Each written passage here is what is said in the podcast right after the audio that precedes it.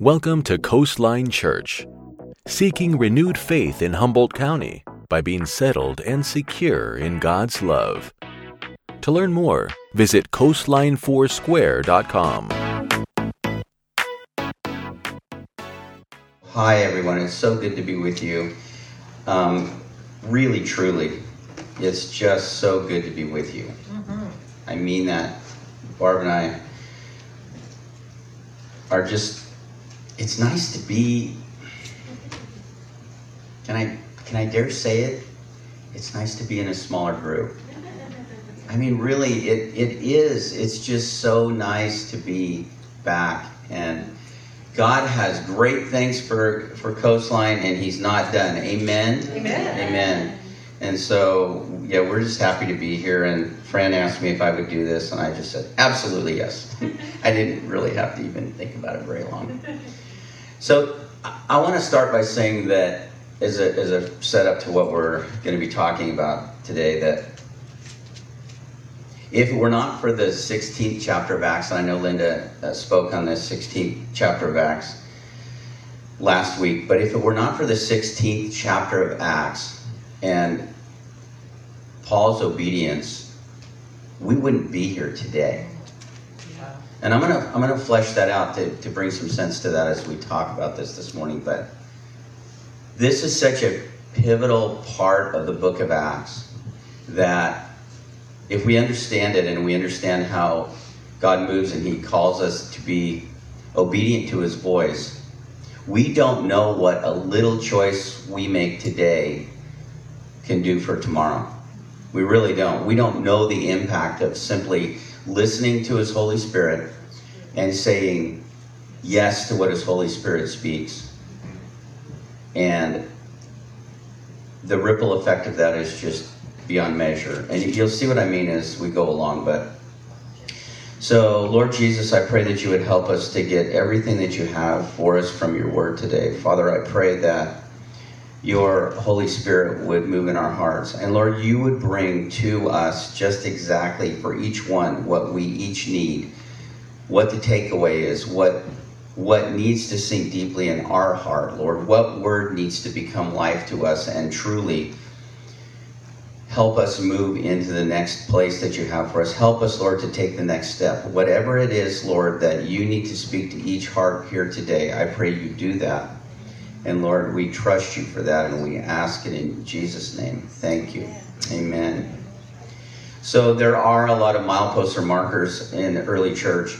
And you know, one of the things that I love about the book of Acts is it says that they were in the way, right? Capital W A Y. And you may have talked about that as you've been going through this, but this is a, a really critical part in the book of Acts because we see that uh, the Holy Spirit redirects Paul and literally stops him from going one direction and turns him to go another direction. And the, what I've titled this is the way west because had had Paul not listened to the Macedonian vision that, that the Holy Spirit sent, had Paul not listened to that, he was headed east into Asia. But because he turned west at the prompting of the Holy Spirit, I mean, we have uh, we have the Philippians, we have the Ephesians, we ha- I mean, every, the the churches that followed from that, and the the gospel then going into basically Europe is because Paul said yes, and because the gospel went into Europe, we're here. I mean, quite literally, if that hadn't happened, we'd all be like Greek Orthodox, right? You, you, you, we're, and we're not. Th- th- that's what that. So, not that there's anything about Greek Orthodox that I don't admire, but I'm just saying, you know, if, if Paul hadn't said yes the way he said yes, that the churches we know it would not have unfolded as it did. And so this is just a really critical part. So in these, I, am actually going to try to get through. Now, a friend told me I have like two and a half hours. Is that right? Three hours? Francis. What? Not this Francis. Uh-huh.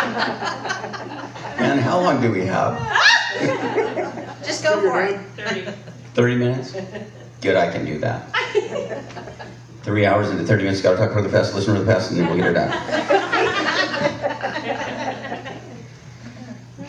But there are some people that are introduced in, in I'm going to be talking about 16, 17, and 18. So we are going to have to move fast. So do a lot of reading. And if you have your Bible, uh, it would be a great time to take it out. But I'm going to read, and it's not going to go up here. I didn't send Fran any stuff to, to put up, but we, we meet Timothy, we meet Lydia, we meet Priscilla and Aquila, we meet Apollos. Apollos, one of my favorites, and we'll talk more about Apollos. Um, you know, some places that we see uh, Philippi, Thessalonica, Corinth, Ephesus. So, all really important. And so, we're going to start off right in Acts chapter 16 again. And I know Linda talked about this last week, but I'm believing that the Holy Spirit can show us something new. Yes. All right? Yes. So, here we go. So, Acts 16, starting at verse 1. Here we go. You ready? Paul came to Derbe and then to Lystra, where a disciple named Timothy lived, whose mother was Jewish and a believer, but whose father was a Greek. The believers at Lystra and Iconium spoke well of him. Paul wanted to take him along on the journey, so he circumcised him because of the Jews who lived in that area, for they all knew that his father was a Greek. I mean, I just go ouch when I read that, if you know what I mean he wasn't an eight day old. He was like me, a grown man.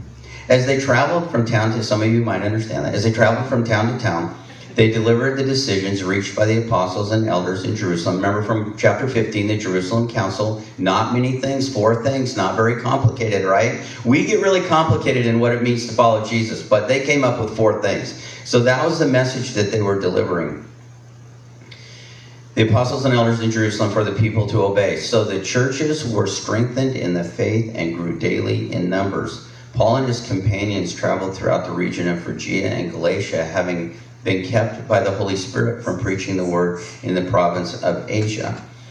When they came to the border of Mysia, they tried to enter Bithynia, but the Spirit of Jesus would not allow them to. So they passed by Mysia and went down to Troas. During the night, Paul had a vision of a man of Macedonia standing and begging him, Come over to Macedonia and help us. After Paul had seen the vision, we got ready at once to leave for Macedonia, concluding that God had called us to preach the gospel to them. Now, there's a little thing here, and some of you may know this the teacher in me can't resist. So if you've heard this before, just bear with me. This is one of the, what we call the we passages you notice it's saying we? Have you probably talked about that already? Okay, so the we passage means that now we're getting Luke, including himself. So this was written by Luke, we know, because um, Luke wrote his gospel and the book of Acts to somebody named Theophilus. And so when we come upon the word we here, that's Luke referring to himself. So we're, get, we're really getting the first person viewpoint of what's going on here. So it, he says basically, um, we, right? Had, or us. He had called us and we.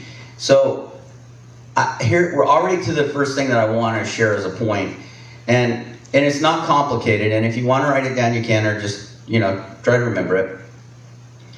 Here it is. Jesus can only lead us if we choose to follow him. Amen. Okay, so I have to give you an example that I used to use in my class. I taught elementary school for 30 years, and now I'm back substitute teaching again. Oh, please pray for me. Um, so, I used to I used to do this with my. Um, I mostly taught fourth, well, fourth and fifth grade. So about the first day of class, I would I would lay out a, a jump rope, like a long a long jump rope along like one of the like from the front of the classroom to the back of the classroom. And because I'm relatively OCD, I knew that that was 33 feet because I counted the tiles, um, and they were one foot tiles, and so that meant a lot to me. But um, so so within that 33 feet, I would lay out like a, a long double dutch rope, and um, so then I would ask the students to volunteer out and I would usually do this after first recess because also part of my brain back then when I was teaching at an earlier time was I could remember all the students' names by first recess. And uh, first recess on first day, and I didn't put name tags on their desks. So I would dismiss them by name on the first recess of the first day. That was just a personal thing that I did. So um, again, that's just the OCDness in me, but I, I, have to share that about me because it's important that I share it because if it's there, I have to say it, right?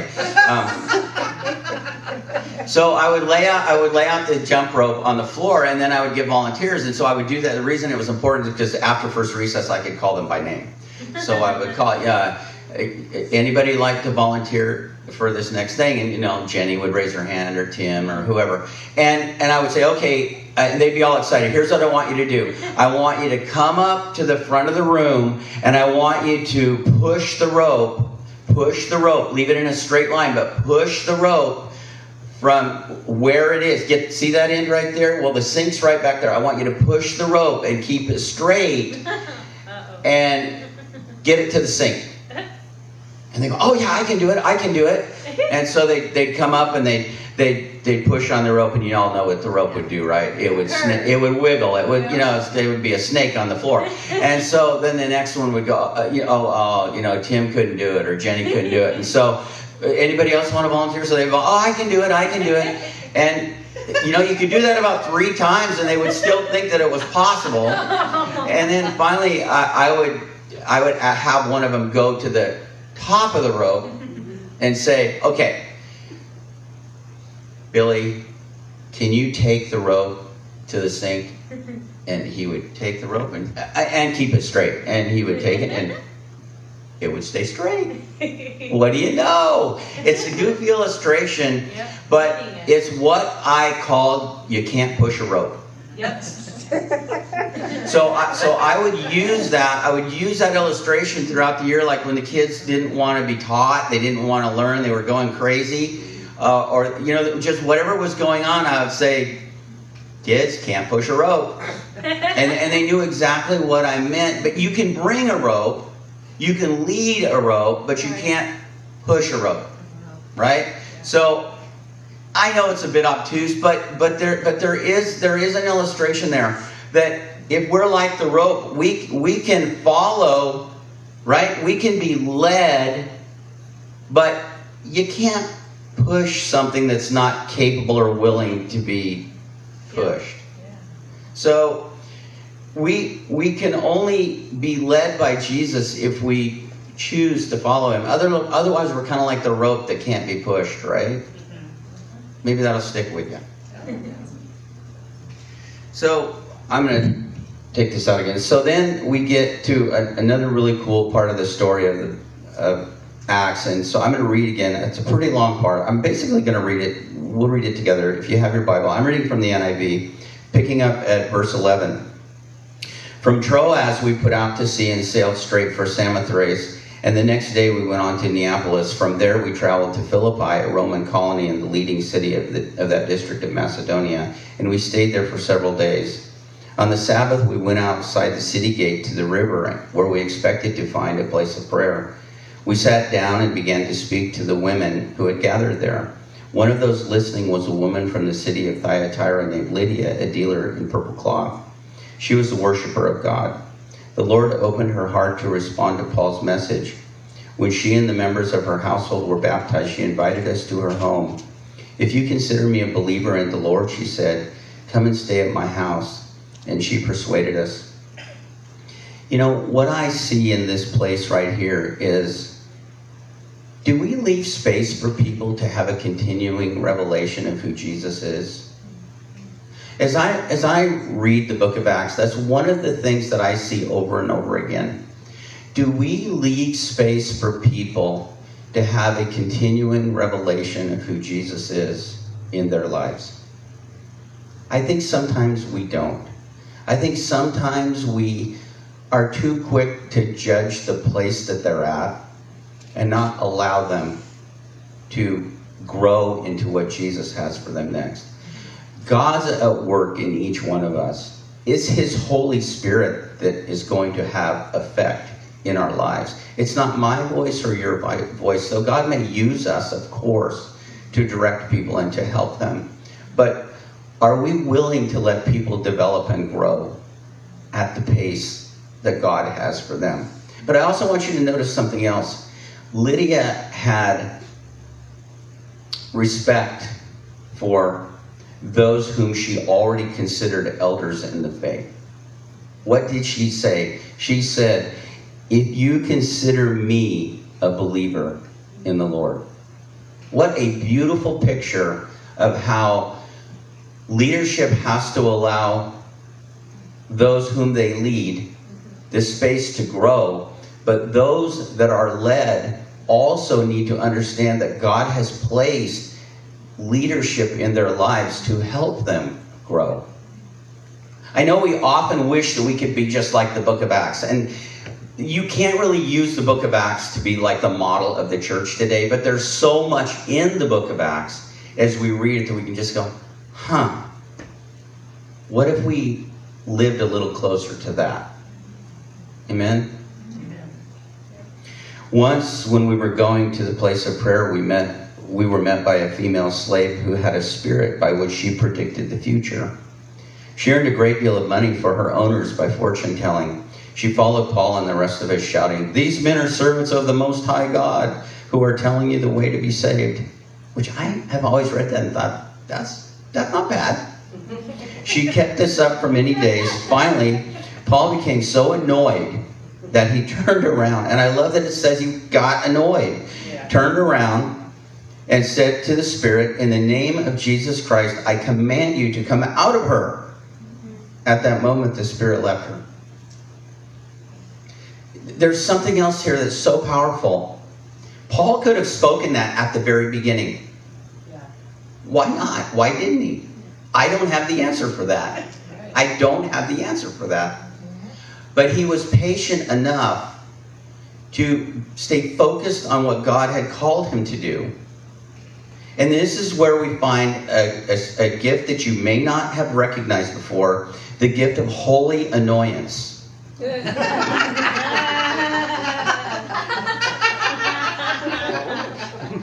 some of us are just annoyed, right? We need to be holy annoyed. Not with a W, just H O L Y. Holy annoyed. If we're holy annoyed, if we're hearing from the Spirit, see, this is the difference. Paul put up with this until the Spirit said, Get that thing out of here. And Paul spoke, and it left. Immediately. And then it ticked off her owners. When her owners realized that their hope of making money was gone, they seized Paul and Silas and dragged them into the marketplace to face the authorities. They brought them before the magistrates and said, These men are Jews and are throwing our city into an uproar by advocating customs unlawful for us Romans to accept or practice. The crowd joined in the attack against Paul and Silas, and the magistrates ordered them to be stripped and beaten with rods. After they had been severely flogged, they were thrown into prison, and the jailer was commanded to guard them carefully. When he received these orders, he put them in the inner cell and fastened their feet in the stocks. About midnight, Paul and Silas were praying and singing hymns to God, and the other prisoners were listening to them. Now, I know that you and I would do the same thing, right? Flog, just, you know, stripped, beaten, locked up, and singing hymns. Uh, I mean, I get convicted when I read that. I don't even sing really well, but that doesn't matter. They were still singing.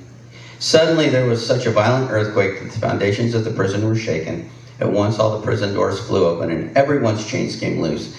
The jailer woke up, and when he saw the prison doors open, he drew his sword and was about to kill himself because he thought the prisoners had escaped, which is what he was going to get anyway, right? If they had escaped, so why not do it yourself? But Paul shouted, Don't harm yourself, we are all here. The jailer called for lights, rushed in, and fell trembling before Paul and Silas. He then brought them out and asked, Sirs, what must I do to be saved? Now, I, I love this. This I kind of think this is a play on words. What must I do to be saved? Which salvation was he thinking of? I'm not real sure, right? I'm going to get this. I don't know what's going on here. This is so terrifying. What do I need to do to get rid of the terror that I'm experiencing? I think this is one of those places where I'm not sure if it was his felt need that he was trying to get fixed or if it was his actual need that he was trying to get fixed. But what did Paul do? He answered his actual need, right? He said, What must I do to be saved? They replied, Believe in the Lord Jesus and you will be saved. I get emotional about this. You and your household. Then they spoke the word of the Lord to him and, and to all the others in his house. At that hour of the, night, of the night, the jailer took them and washed their wounds. Then immediately he and all his household were baptized. Man, you know, we We get it so complicated, don't we? Well, wait, we need to we need to learn what it means to be a member of a church before we can baptize somebody. It's like, really? No, let's baptize them. The jailer brought them into his house and set a meal before them. He was filled with joy because he had come to believe in God, he and his whole household. When it was daylight, the magistrates sent their officers to the jailer with the order release those men. The jailer told Paul, The magistrates have ordered that you and Silas be released. Now you can leave, go in peace. now there's something really important that happens here. But Paul said to the officers, They beat us publicly without a trial, even though we are Roman citizens, and threw us into prison. And now, do they want to get rid of us quietly? No, let them come themselves and escort us out. What's happening here? This is a perfect example of when you use political power correctly. No, it's a good one. Because what's Paul doing? Paul is making a public display of this to protect the other followers of Jesus. That's what he's doing. He's using his political clout in this moment in the correct way to create an environment where the followers of Jesus that, would, that are now going to be coming because of the jailer and all, he has made a public display of it so that they would have protection from the same kind of treatment. Go, Paul. Go, Paul. Yeah. The officers reported this to the magistrates, and when they heard that Paul and Silas were Roman citizens, oh my goodness, were they ever scared, right? they were alarmed. They came to appease them and escorted them from the prison, requesting them to leave the city. After Paul and Silas came out of prison, they went to Lydia's house where they met with the brothers and sisters and encouraged them. Then they left. Isn't it so rich? Every time I read Acts, I am just so amazed at how rich it is. Barb read my froggy throat. Thank you. Thank you very much.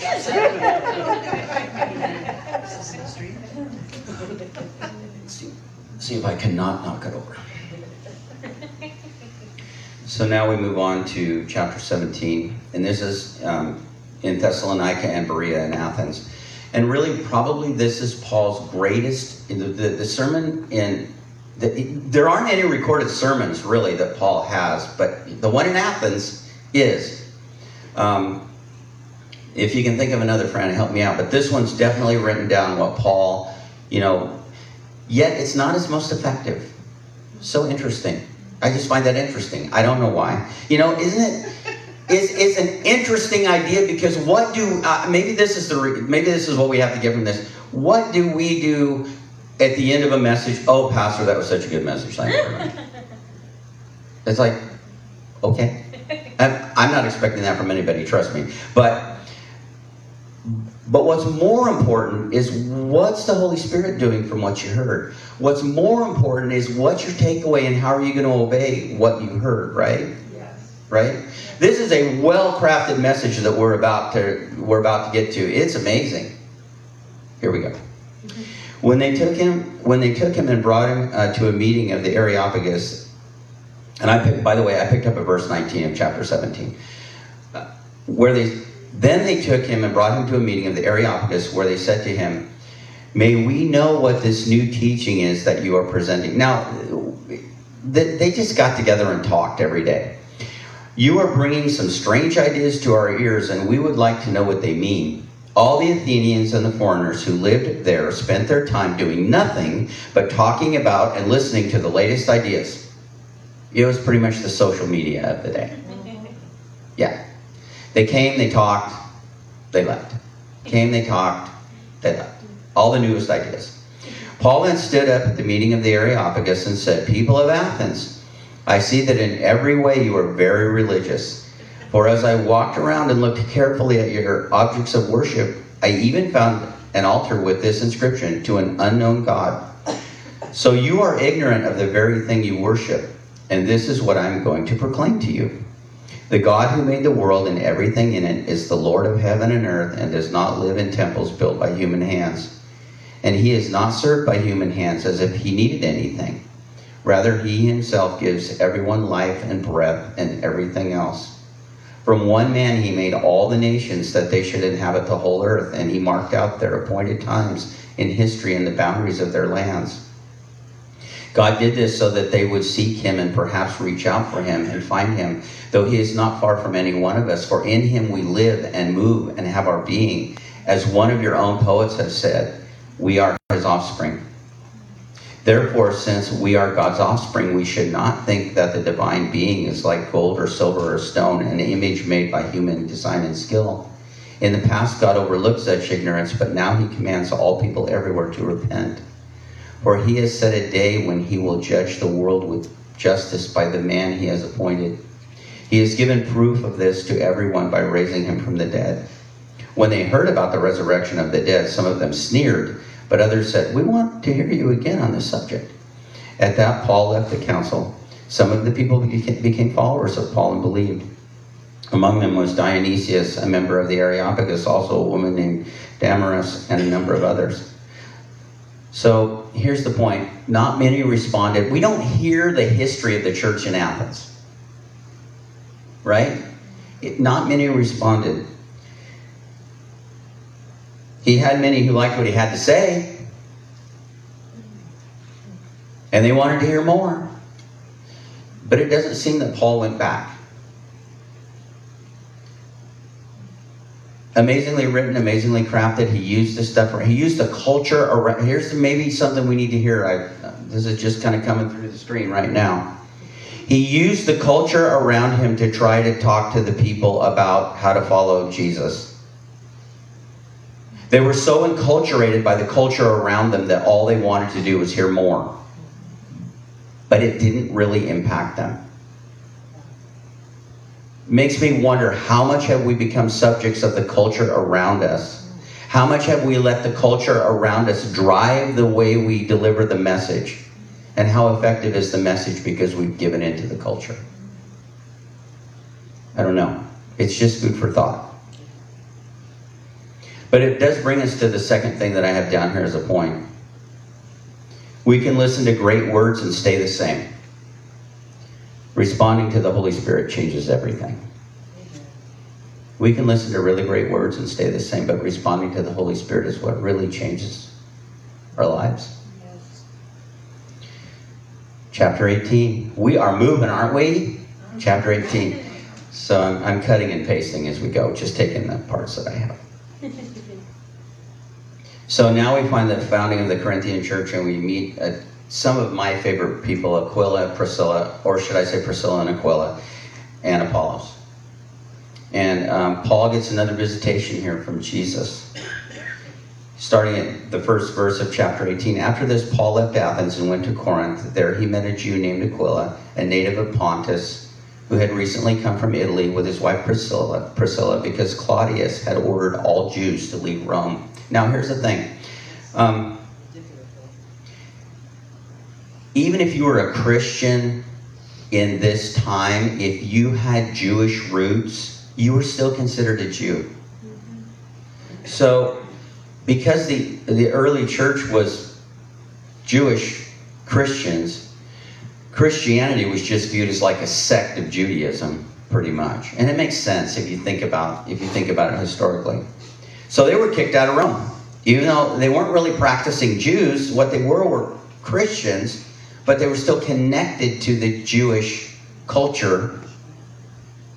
Paul went to see them, and because he was a tent maker as they were, he stayed and worked with them. Every Sabbath he reasoned in the synagogue, trying to persuade Jews and Greeks. Now, the Greeks that were there were they would have been what we call God-fearing, God-fearing or God-fearers.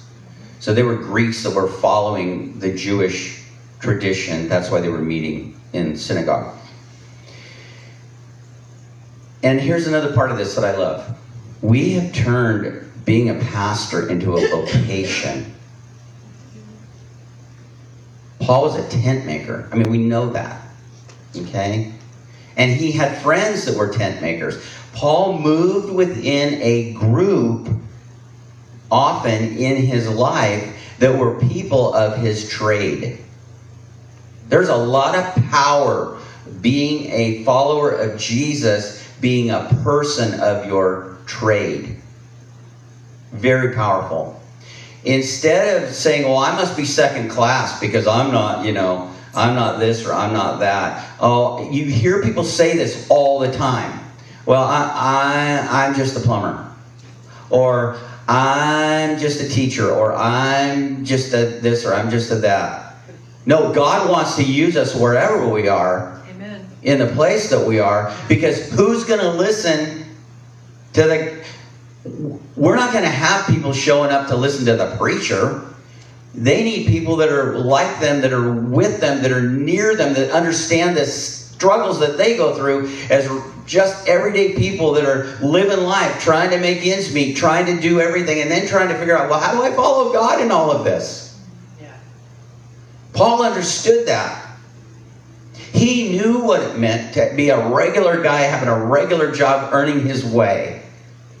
And because of that, I believe that it just made him so much more powerful in knowing how to speak to people. He was a real guy. We think of Paul differently than I think we should. Paul was a real guy following Jesus day to day, doing what Jesus called him to do. Did Jesus call him to do pretty exceptional things? Yes, he did. But Paul had to make his own way and then continue to follow Jesus as he made his way. Uh, there, to, there's there's so much that I think that, and I'll just say it straight up. There's so such a disservice that I think the church has done over the years to turn church leadership into a profession. God bless them. If you know, I, I, I don't want to say it's it's all awful. It's not, but but we see here Paul being a tent maker, and I just think it's so important. And so he did what he knew how to do. He worked. And then he went to the synagogue every Sabbath. Okay, so I'm going to uh, move on. Continuing in verse 5. When Silas and Timothy, now, I think I didn't read this part, I think I skipped over it, but, but when Paul left, he, he, had, he left and he left Silas and Timothy behind. And, and they he said, you know, come and meet me. And so here they are arriving now when Silas and Timothy came from Macedonia. Now this is interesting. Paul devoted himself exclusively preaching, testifying to the Jews that Jesus was the Messiah. Now, I'm not sure if what happened there, they came and relieved some of the pressure of the income that he needed to survive, but something changed and he was able now to devote himself exclusively to preaching, which, uh, yeah, I don't have the answer for that, but it's interesting that the word there is used exclusively, and it depended upon their arrival. When they opposed Paul and became abusive, he shook out his clothes in protest and said to them, Your blood be on your own heads. I am innocent of it. From now on, I will go to the Gentiles. Now, it seems like that's like a final. Paul's going to the Gentiles now. But actually, that's not, because as we keep reading, we see that he ends up going into synagogues again and again. So I don't know if, if in that moment he said, okay, that's it, I'm done. And then he said, well, yeah, but these, it goes to a new community, but these are my peeps. I really do need to go talk to them. So, you know, he continued to go into the synagogue even though he had said, okay, I'm done with you all. So maybe he was just speaking to this group, but it clearly was it. And now there is a change. There is a change. He, he, he does now go to the Gentiles. And so that's, that's what happens next. Paul left the synagogue and went next door to the house of uh, Titius Justus, a worshiper of God. Crispus, the synagogue leader, and his entire household believed in the Lord, and many of the Corinthians who heard Paul believed and were baptized. One night the Lord spoke to Paul in a vision. Okay, another vision. Do not be afraid. Keep on speaking. Do not be silent, for I am with you, and no one is going to attack and harm you, because I have many in this city. So Paul stayed in Corinth for a year and a half, teaching them the word of God. And so now we're going to skip up to verse 24. If you is, does anybody have a Bible anymore? Do we bring paper Bible? Look at you all. Okay, so we're skipping up to verse 24 of um, chapter 18. Meanwhile, a Jew named Apollos, a native of Alexandria, came to Ephesus. He was a learned, I think you're supposed to say learned. He was a learned man with a thorough knowledge of the scriptures. He had been instructed. Now, what Apollos was, it says he was out he came from alexandria the reason that's important is because he was a greek speaking jew he was from alexandria and the language of alexandria was greek so greek was not paul's native language but Greek was Apollos' native language, and that there's something very powerful in that. And also, he had thorough knowledge of the scriptures. So he had been instructed in the way of the Lord, and he spoke with great fervor and taught about Jesus accurately, though he knew only the baptism of John. So what he knew was the baptism of repentance. That's what it means. So he he he repented. He was a God follower. That was that was what he knew. He knew the message of John the Baptist, basically. He he began to speak boldly in the synagogue. When Priscilla and Aquila heard him, they invited him to their home and explained to him the way of God more adequately. Now, what we see here in Apollos is Paul, Apollos is not only a great teacher, he's a great student. He is teachable. Teachability is something that's so important and it's getting so lost in our culture today, even within the church. Teachability. You don't know it all. I don't know it all. Nobody knows it all. But we can be taught if we're willing to be taught. And so, Apollos, we see in him a man who is very, very good at teaching, really knows the scripture, and knows it in the language of the larger culture of the day. He's an excellent teacher, but he's willing to be taught. When Apollos wanted to go to Achaia, the brothers and sisters encouraged him and wrote to the disciples there to welcome him. When he arrived, he was a great help to those who by grace had believed, for he vigorously refuted his Jewish opponents in public debate, proving from the scriptures that Jesus was the Messiah. Remember, Paul said, I planted, Apollos watered? Okay? Apollos was the one who helped the new believers get really deep roots as followers of Jesus. That was Paul, Apollos. That was his deal. So I'm actually coming to the end here. Um, but a few points here as we close. So when I see Paul as a tent maker along with uh, Aquila and Priscilla and Apollos, he's an educated man who used his knowledge and experience to teach about Jesus. This is what I'm really reminded of that Jesus used as regular people to get out his message.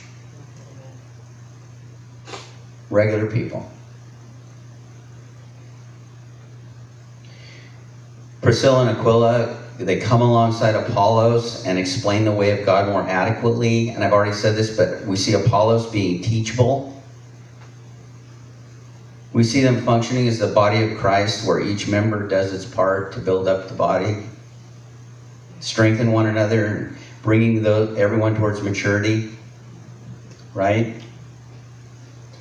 And okay, this is a personal thing. This is a sidebar. You can't you can't say Greg said, but if feel really bold someday, you can say Greg said.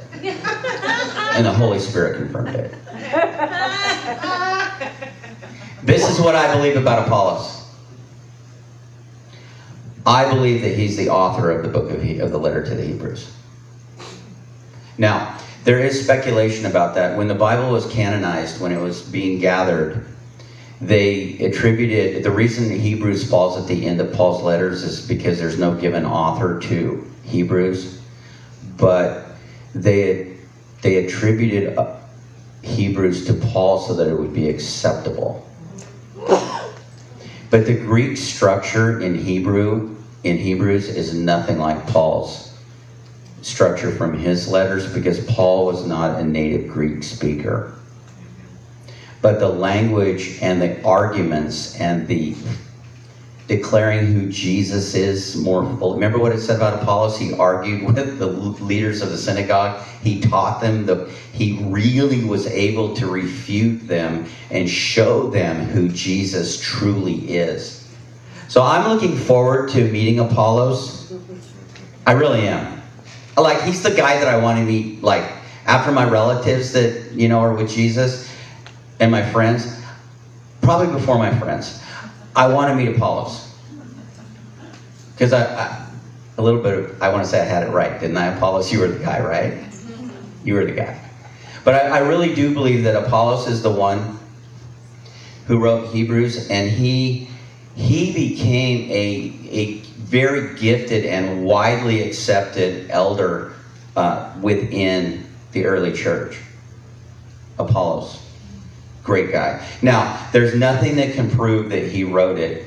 It's been disputed and talked about for you know centuries, but I think the evidence is there. And I just love that. I just think that's one of the fun things that you. It doesn't matter if I'm wrong. It doesn't matter if I'm right. I just think it's fun that it could be him. That he could be the one. And it, it makes so much sense to me that Apollos could have been. Hebrews, Hebrews and Romans, two favorite two favorite books of the New, New Testament for me because they're just so rich in in what they have you know to teach us. So anyway, you can take that for whatever it's worth. So last point kind of a summary of, of what we've been talking about. Jesus uses regular people who will listen, learn, and obey. Not very complicated, is it? Jesus uses regular people who will listen, learn, and obey. One of the things that I like to say often is just say yes to Jesus the next time. Just say yes. Stay teachable. Stay listening. Holy Spirit can speak to you just as much as He speaks to me or anyone else. And be humble enough to say, you know, I, I believe this is the Holy Spirit speaking this to me.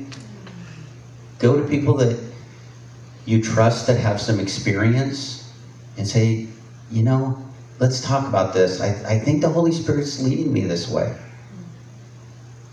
and you'll stay just right on the path that Jesus has for you. Following Holy Spirit's not weird. As Christians, following Holy Spirit's normal. Necessary.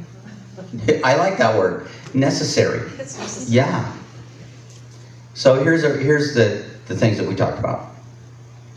Jesus can only lead if we choose to follow him. We can listen to great words and stay the same. Responding to the Holy Spirit changes everything. Amen. Jesus, Jesus uses regular people who will listen, learn, and obey. We're here today because Paul did that. He listened and he obeyed. At all costs. I, we don't go through what he went through. But I'm so glad he did.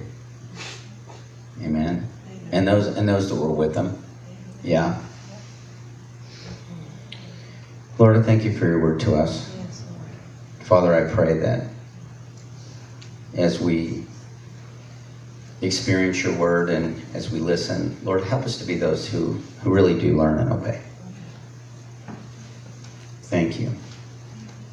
Amen. I have some before we before we move to communion. Hold on just a minute. I have some things that I want you to think about that that go along with this, and then we're going to receive communion, and I'm so excited about that too. Que- food for thought. Question: Can you think of a time when the Holy Spirit suddenly changed your plans or redirected you? Yes. Yeah, yeah. Somebody can say yes to that immediately.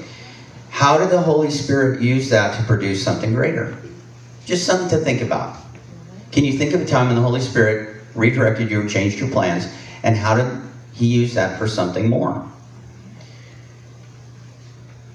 In Acts 16, uh, Timothy is introduced and becomes a key companion of Paul.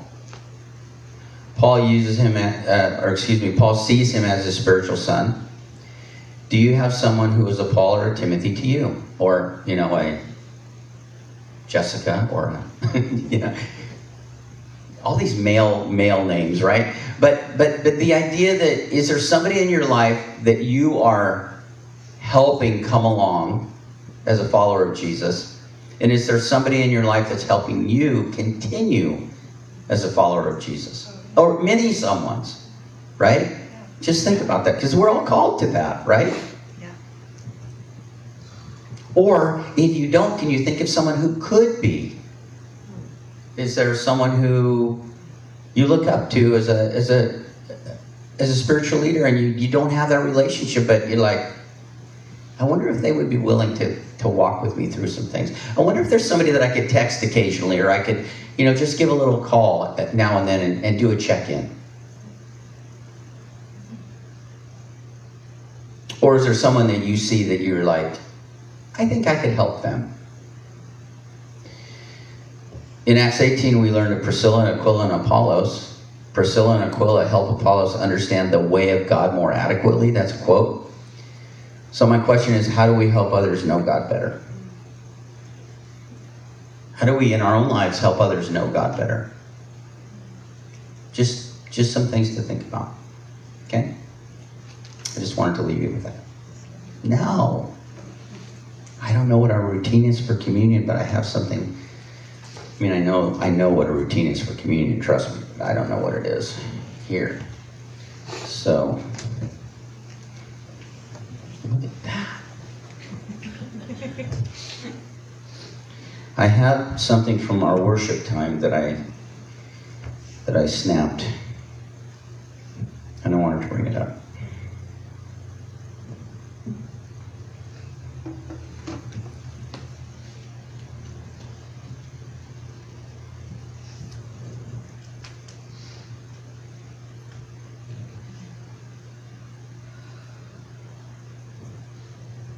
As we um, as we were singing this, I, I I get emotional like in a moment, but as we were singing this, these words just spoke so deeply to just you know when the Holy Spirit just speaks to you, you just go, oh. Yeah. Yeah. We were the beggars, now we're royalty. We were the prisoners. Now we're running free. We are forgiven, accepted, redeemed by His grace. Let the house of the Lord sing praise. Pretty much says it all. We were the beggars. Now we're royalty. We were the prisoners. Now we're running free. We are forgiven, accepted, redeemed by His grace. Let the house of the Lord sing praise.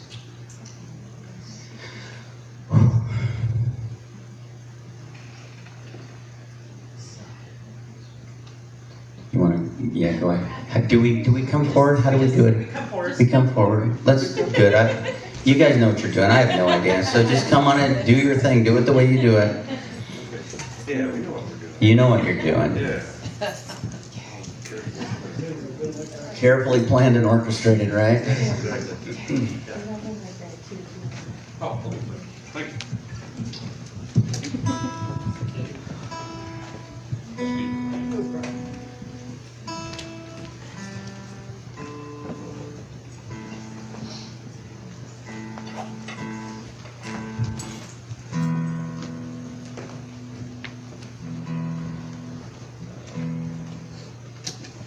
is so refreshing to see communion trays.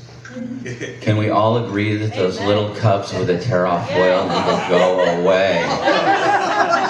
Ugh, they're awful. Yeah. Oh my word.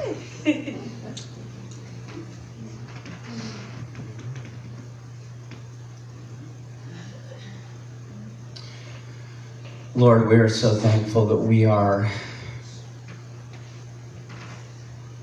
we are yours. Lord, things are not the same. And maybe, Lord, if we look at the outside, we we would look at each other and say, I don't see it. But Lord, on the inside, you're doing such great things. Yes. Lord, you have redeemed us. And, and that means everything. Lord, we're not beggars, we're royalty. Thank you, Lord. Thank you, Lord. Lord, thank you that we've been healed and delivered. Lord, that you've set us free, that we're running free in you. Lord, that we have complete forgiveness. Lord, our rags have been replaced by your robes of royalty.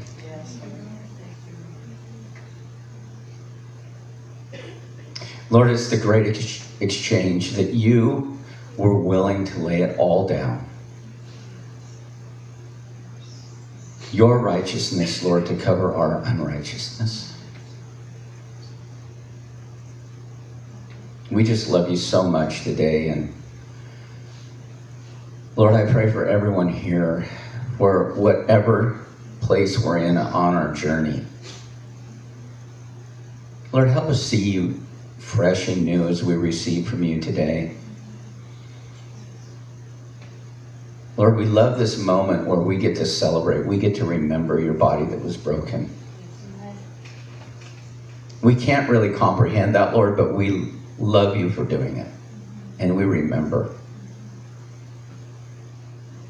And Lord, for your blood that was shed for us, that you willingly gave. Again, Lord, it's it's too big for us to understand, but we believe it, we trust it, we trust you, we believe in you. We love you, Lord. And we thank you. So, Lord, as we take your body, this, this symbol that represents your body, Lord, we give thanks. And we honor you today, Lord. And, and we declare that without you, we are truly lost and hopeless. But with you, we have grace and hope. And we've been found in you. Lord, thank you not only that you called us, but but we responded. That your Holy Spirit brought us to the place of saying yes to you. Let us continue to be those who say yes to you. Let's eat.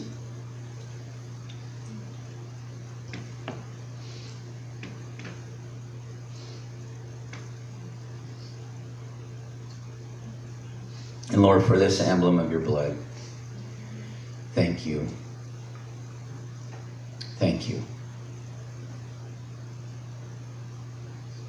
The blood that washes us clean, the forgiveness that's new every day. Lord, maybe even today we, we, we failed badly. You still love us. You don't reject us.